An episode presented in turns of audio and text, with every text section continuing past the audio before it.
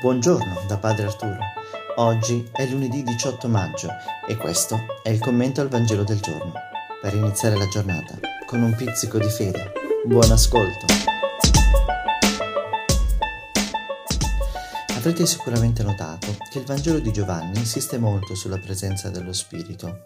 Sono diversi i nomi che vengono dati allo Spirito. Uno tra i più famosi è il Paraclito, ossia il difensore. Oggi però il Vangelo ce lo presenta in maniera diversa e la parola usata è il consolatore. A volte, per le tante vicissitudini che incombono nelle nostre vite, ci sentiamo noi in bisogno di essere consolati, forse da un abbraccio o da una semplice parola.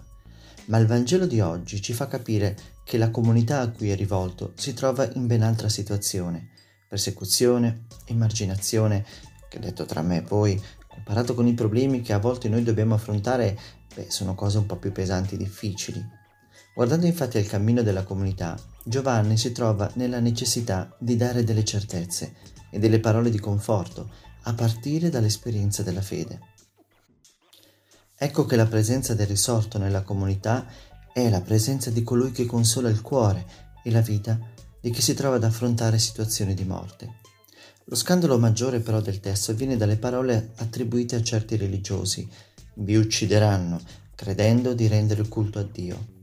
Quante volte nella storia del passato, ma anche del presente, coloro che si dicono seguaci del Dio di Gesù Cristo si mostrano come le persone più intolleranti e violente.